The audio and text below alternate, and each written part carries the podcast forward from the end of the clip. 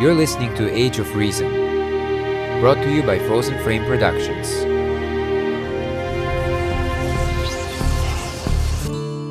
Will we ever understand this complex genius, this visionary thinker?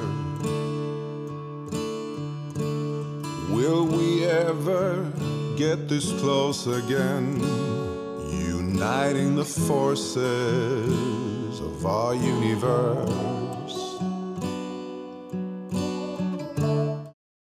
Hey everyone, and welcome to Age of Reason. Today is episode 42. It's uh, March 15th, 2019, and uh, I'm going to talk about philosophy today.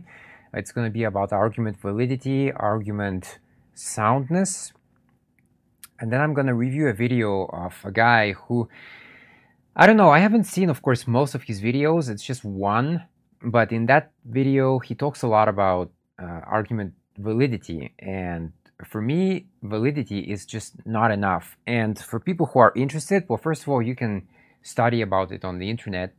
I took an online course from Duke University, which was very, very thorough, and it was about three months long.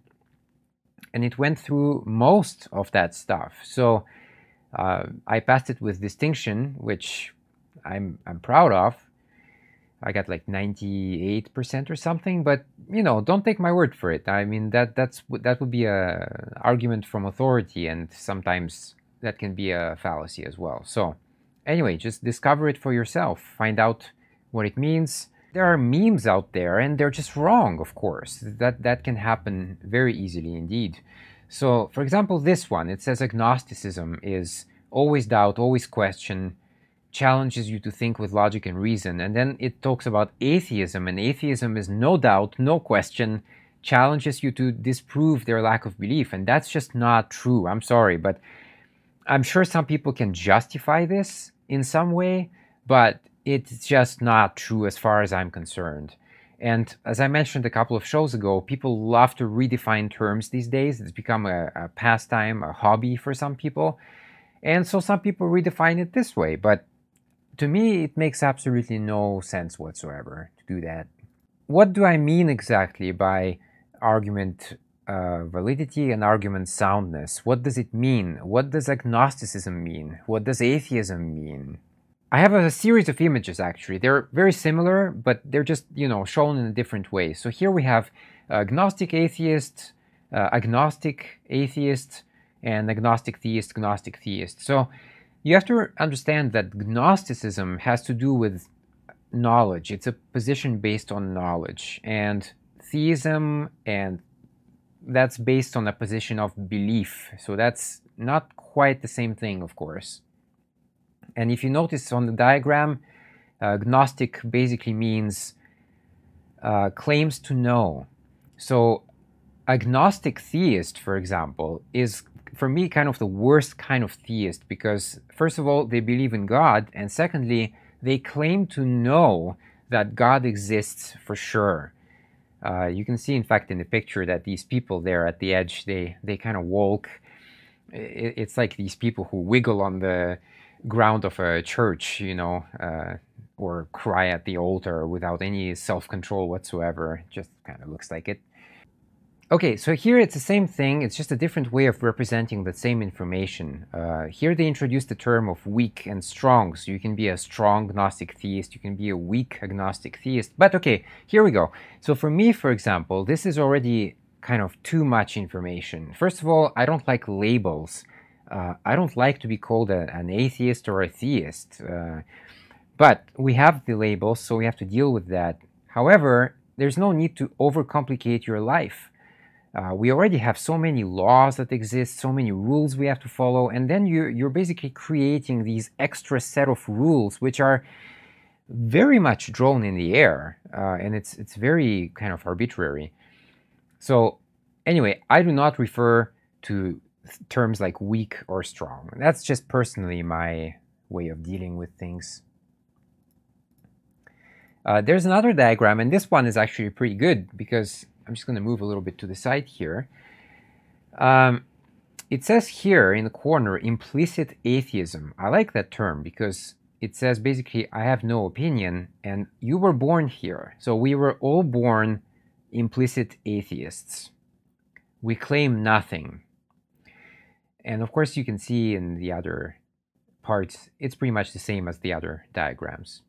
So, um, gnostic theist, for example, I believe God exists and the existence is knowable. That for me is the most toxic form of theism out there. And agnostic atheist, on the other hand, means I do not believe in the existence of any gods. I don't have any knowledge of that either. And uh, this, is important because there is also a burden of proof, and that's I'm going to talk about that in a second. So, uh, well, first of all, atheism, right? So a lot of people throw about atheism, the term atheism. The guy in the video I'm going to show you defines it in his own way. That's very interesting. So he defines it his own way, and then he proceeds to giving examples to basically explain a, a fallacious position. But for me, atheism is, is quite simple. It just means a disbelief or a lack of belief in the existence of God or gods. Pretty simple, don't have to demonstrate it because the burden of proof is not on me to do that. I'm not claiming that God does not exist. I'm just refuting the claim of theism that God or gods exist. That's all.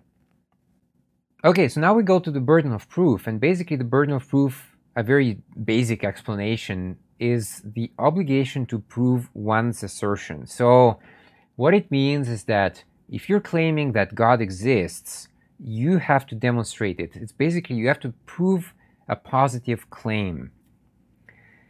Uh, so again, as an atheist, I don't claim that God does not exist. Then I would have to find a way to demonstrate it. But I'm just refuting your claim. Your claim is the original point, and that's very important here. All right.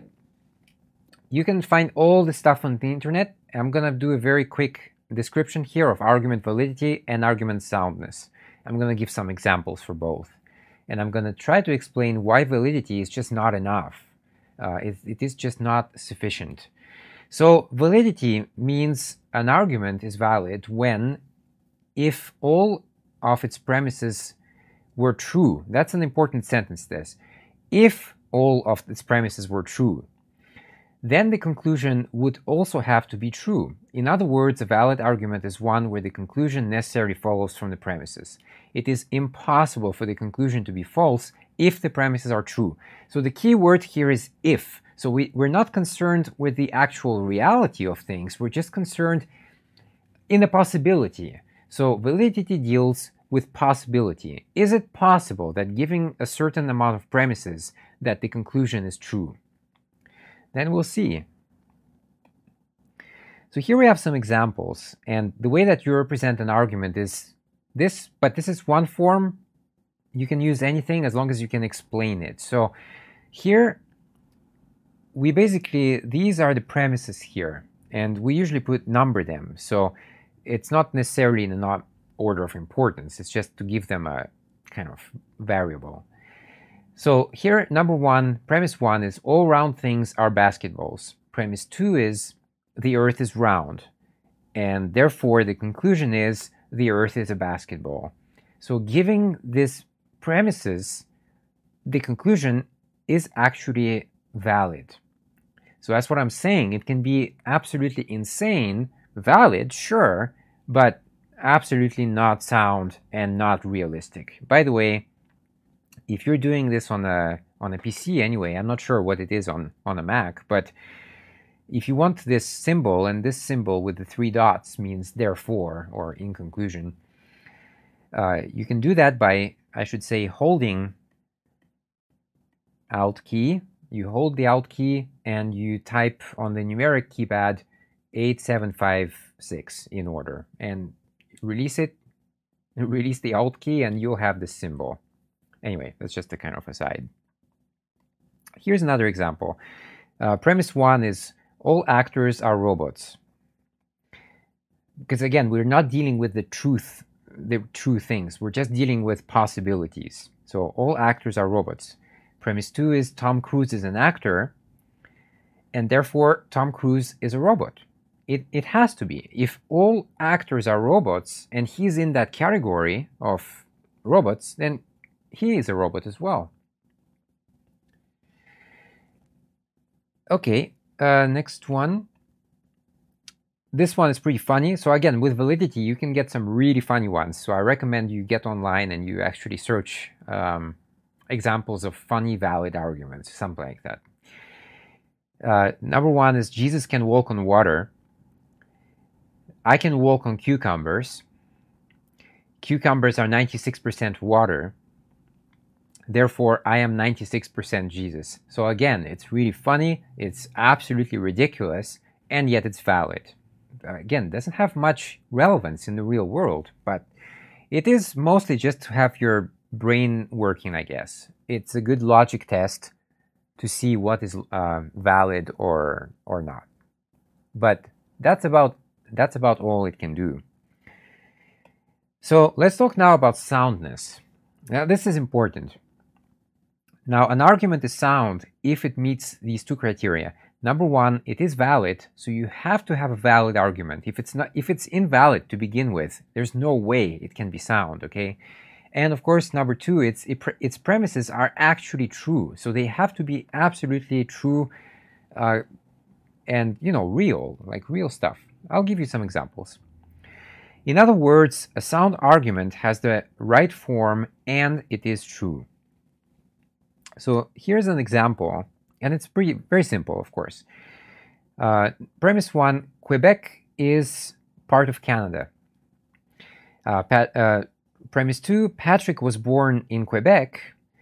Therefore, the conclusion is, logical conclusion, Patrick was born in Canada. And we know that this is true because Quebec is indeed a part of Canada, and we can find that Patrick was born in Quebec using his birth certificate or something like that.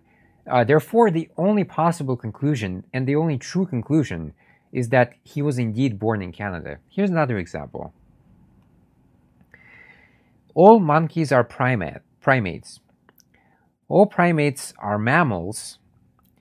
Therefore, all monkeys are mammals. So arguments of this form are going to be uh, valid and sound. And indeed, we can verify that monkeys are primates. All primates are mammals, indeed, and therefore the logical conclusion is all monkeys are mammals. And that's it for this slideshow. So let's jump into the video and I'm going to stop it and comment when it's outrageously wrong. This actually is one that I'll be doing um, on atheism and the burden of proof. This is going to be a kind of a Q&A session if you want to ask me questions because this was kind of um, a couple couple of arguments kind of rolled into one. Uh, I've been in different groups trying to get people to actually provide a counter or a retort to this particular argument. Unfortunately, none have been provided any sufficiency. None of them have provided any sufficiency, but that's sufficiency for you. That's the thing. So you have to be very careful when you do these kind of videos on the internet because people will attack you for, uh, well, many things actually. People attack me for all kinds of things all the time. I mean, if I go on polit- politics groups, for example, I get smeared as a as a Putin bot. Uh, it happens quite often. Uh, just as long as I'm not in a with the mainstream media, then that's it. I'm already out of the category, and that happens to a lot of people actually, unfortunately. So again, when people define something, um, you have to be very careful because uh, you're you're running in the danger of creating your sort of cult. Uh, you're at the top. You created your definitions there, and then other people have to follow your definitions, and that that's a very a tricky area for a broadcaster to be in. Uh, most of them are just met with memes. Oh, you're just an idiot, Steve. You have no idea what you're talking about. You know, Basil stuff like that. Um, what they people don't realize is that everything that I put forth in these groups, I've already ran through my own group, which is a group called the Great Debate Community, which has about, I don't know, 60, 70 PhDs in that particular group.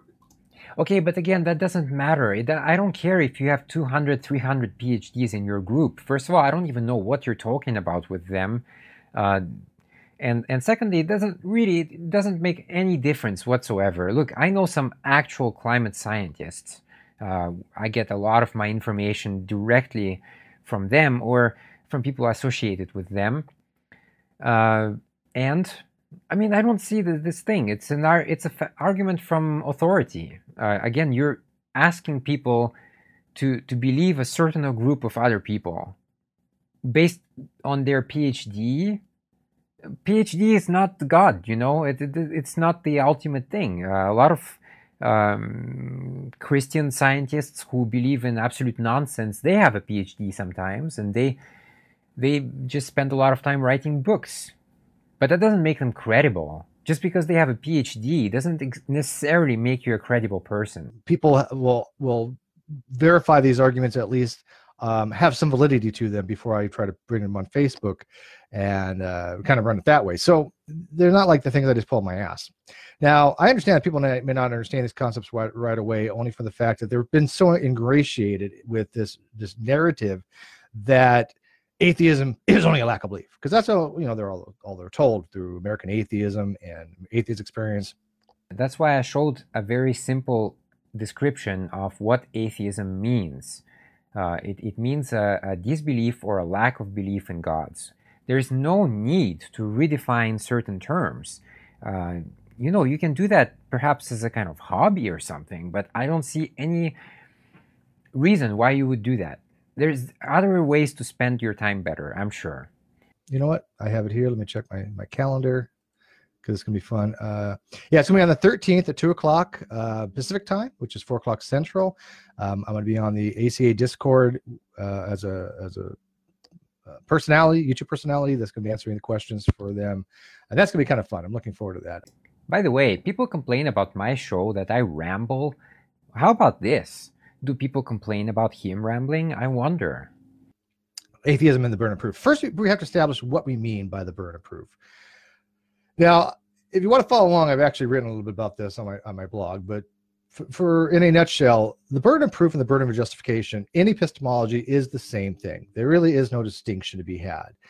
In other forms of, of, of things like like legal terms, then the, slightly there is because you have what's called a burden of uh, persuasion and a burden of production. A burden of production just means um, do you have something to actually enough to even come forth with a case or to dispute a case? And a, and a burden of persuasion is do you have an evidential enough evidence to convince the, the jury or the judge? So if I have a persuasive argument, I'm actually going to be more burden of persuasion than anything else, but that's actually an evidential burden. When it comes to beliefs, because we're talking about things like atheism or theism, theism is the belief that God exists. Atheism in philosophy is the rejection or negation of that claim, or saying that literally theism is false, that there is no God. That's what is in philosophy. I was saying that philosophy these days doesn't have as much relevance as it used to have. So, uh, back then, sure, if you go back some centuries ago, uh, you can find some uh, philosopher scientists. A lot of them were. Uh, they started with some kind of idea and they pursued the idea. So it's it's more to do with thought.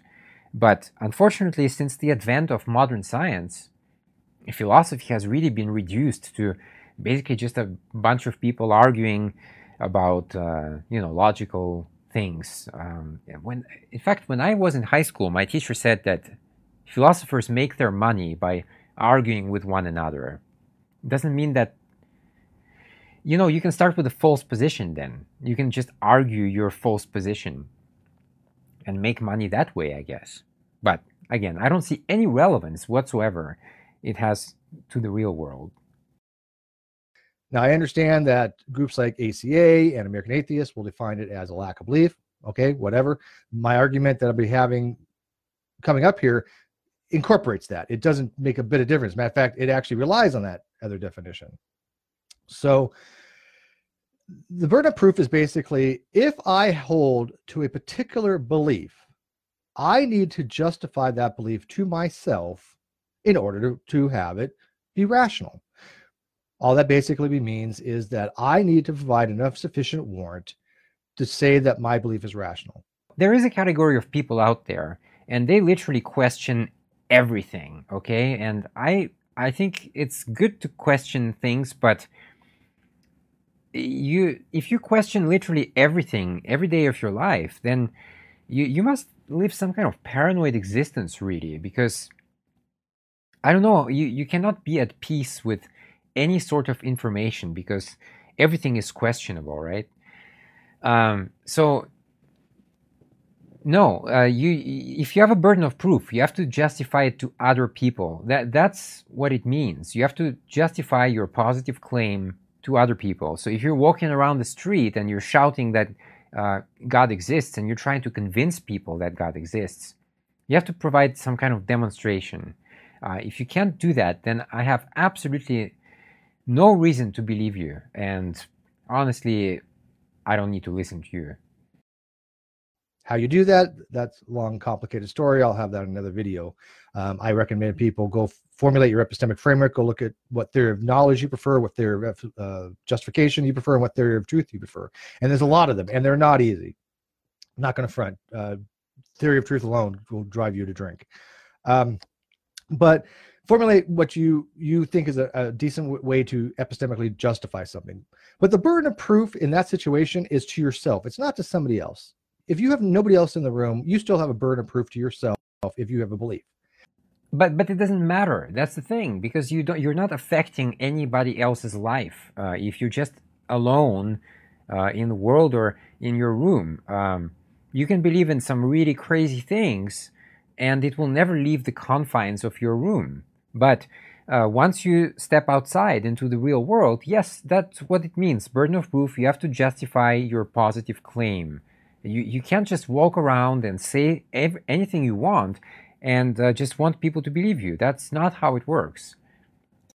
Now, if you have a dialectic and you're in a two party communication, right, and I have an interlocutor, that burden will move back and forth between the two. It's not a static thing that people think right?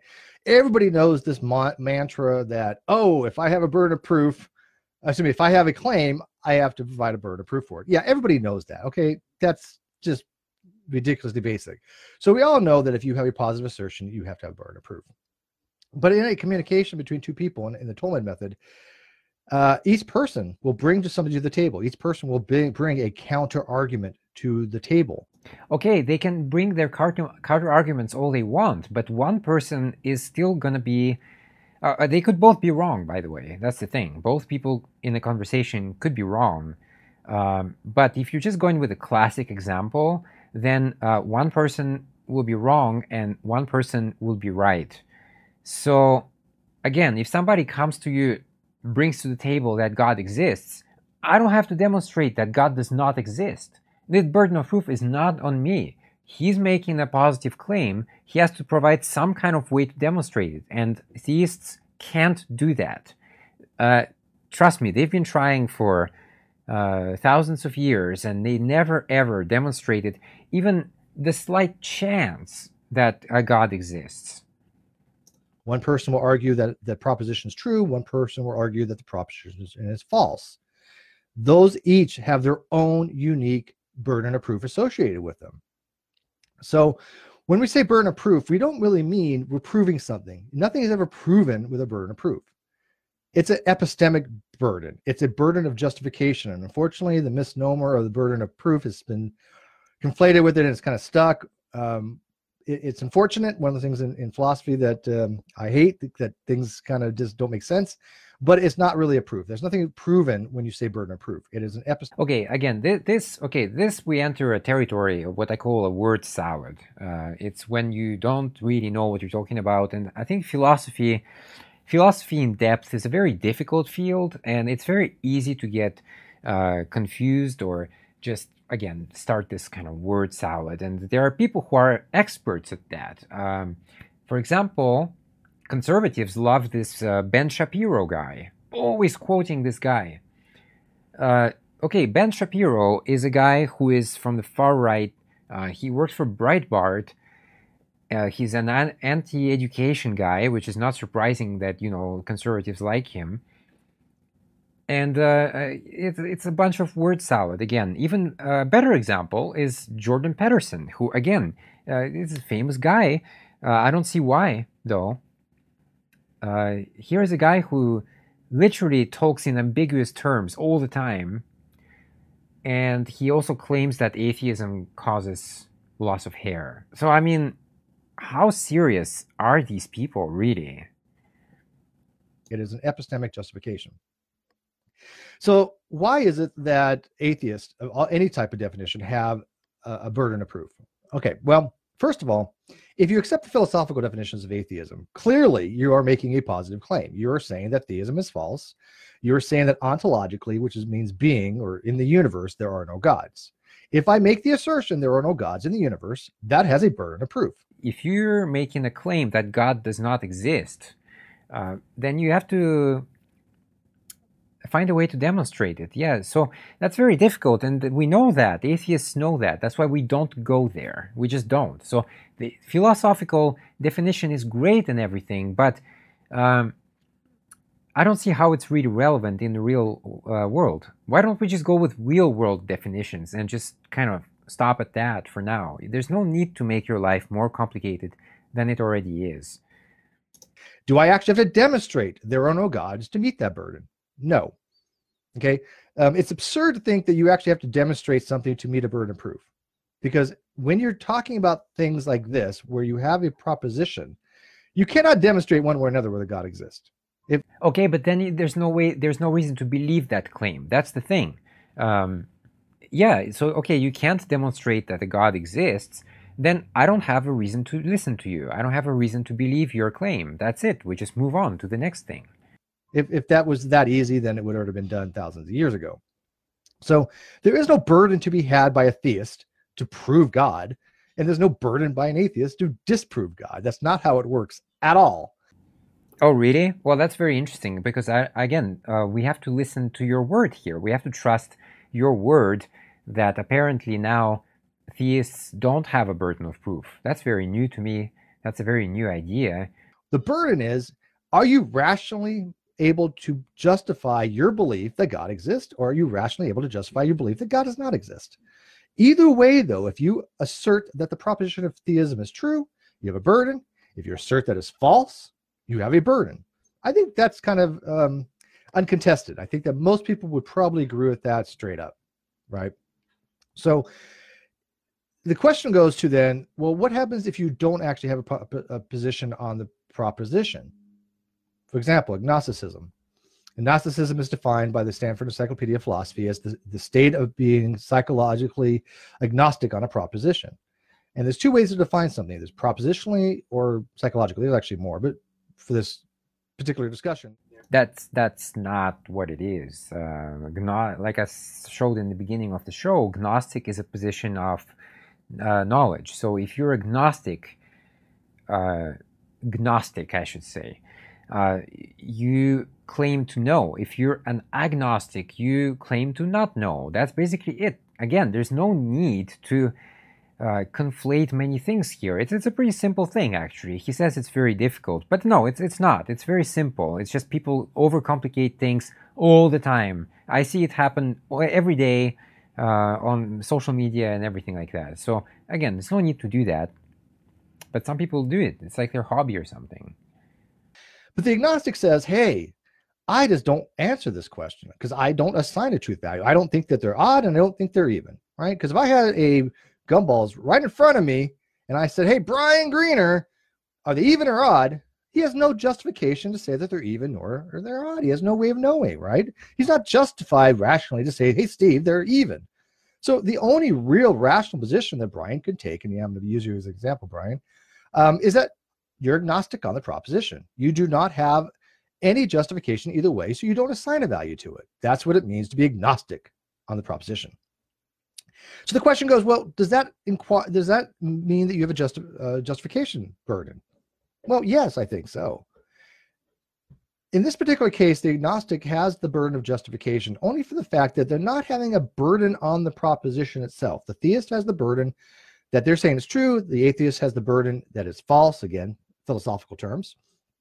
Um, but the, the agnostic, he has his own burden, right? I don't think an agnostic can get away with not having any kind of burden of justification. Clearly approaching things from a, only a philosophical point of view, but again, why don't we just address things from a real world point of view for once? Uh, it's it's nice to to think. You know, philosophers are are thinkers, uh, but you have to you have to put that thought into practice, into the real world. If it has no application there, then it's it's worthless. Your your thoughts are worthless. That's just how it works. A good example would be that reality is actually real, right? If I say I'm taking it as an axiomatic assumption that the universe exists, a brute fact, okay? As a foundationalist, which is one of my positions, I'm okay with that. Um, I think that all of us have to assume reality is real in some regards, or else we couldn't function. So it's universal. One hour and a half more, actually, of this. So, anyway, this is too long. Um, one thing I will say is there, there's a contradiction there because he says everything that we uh, see is real, but the universe is real. Okay, but if you're doubting everything, then shouldn't you doubt that the universe is not real also? Maybe we live in some kind of simulation or something. But I think it was actually pointed out on atheist experience. It doesn't matter. It doesn't matter if we live in a simulation because these are the rules. The rules exist like laws of nature that we know. They exist, and we have to play by the rules, by those rules. Um, it, it, doesn't matter what we imagine other universes or well it would have to be another universe yeah uh, with maybe a different set of rules. But we don't really have to bother about that at the moment. We'll deal with that when it comes. So that's what i'm saying. Philosophy there's a lot of things in it which are just thoughts. But i want to see that more applied in real world situations. Honestly I kind of tend to stick to the basics, but that's just me. Um, I, I do look at validity, but especially soundness. Uh, I look at logical fallacies, of course. That that's kind of my number one thing I, I like about philosophy, logical fallacies. Um, but the rest, though, unless you're a lawyer or some again some kind of writer, philosophical writer that has a very niche um, customer base, I don't really see what, what, what we can do with that. So, uh, okay, that's it for today's show. I probably could have covered more things, but really it's just more of the same. And uh, um, my conclusion is look, don't overcomplicate your life. Uh, there are so many things, so many laws and rules that exist in society already. Uh, and uh, you would put even more pressure on yourself if you're uh, really diving deep into philosophy and sometimes you would just keep thinking and thinking and thinking and it would just keep going and going w- without an end product. And for me the end product is is very important. I, I need stuff to, to be finished. So I, I hate when things are open. Anyway on that note i just want to remind you uh, that my book is available on amazon. Please get it beyond the obscure. Nothing to do with the show. It's a psychological horror uh, thriller story I sent it to a film festival actually, but they reviewed books for some reason. I Hope I hope I win something. And uh, please check out my art on Redbubble.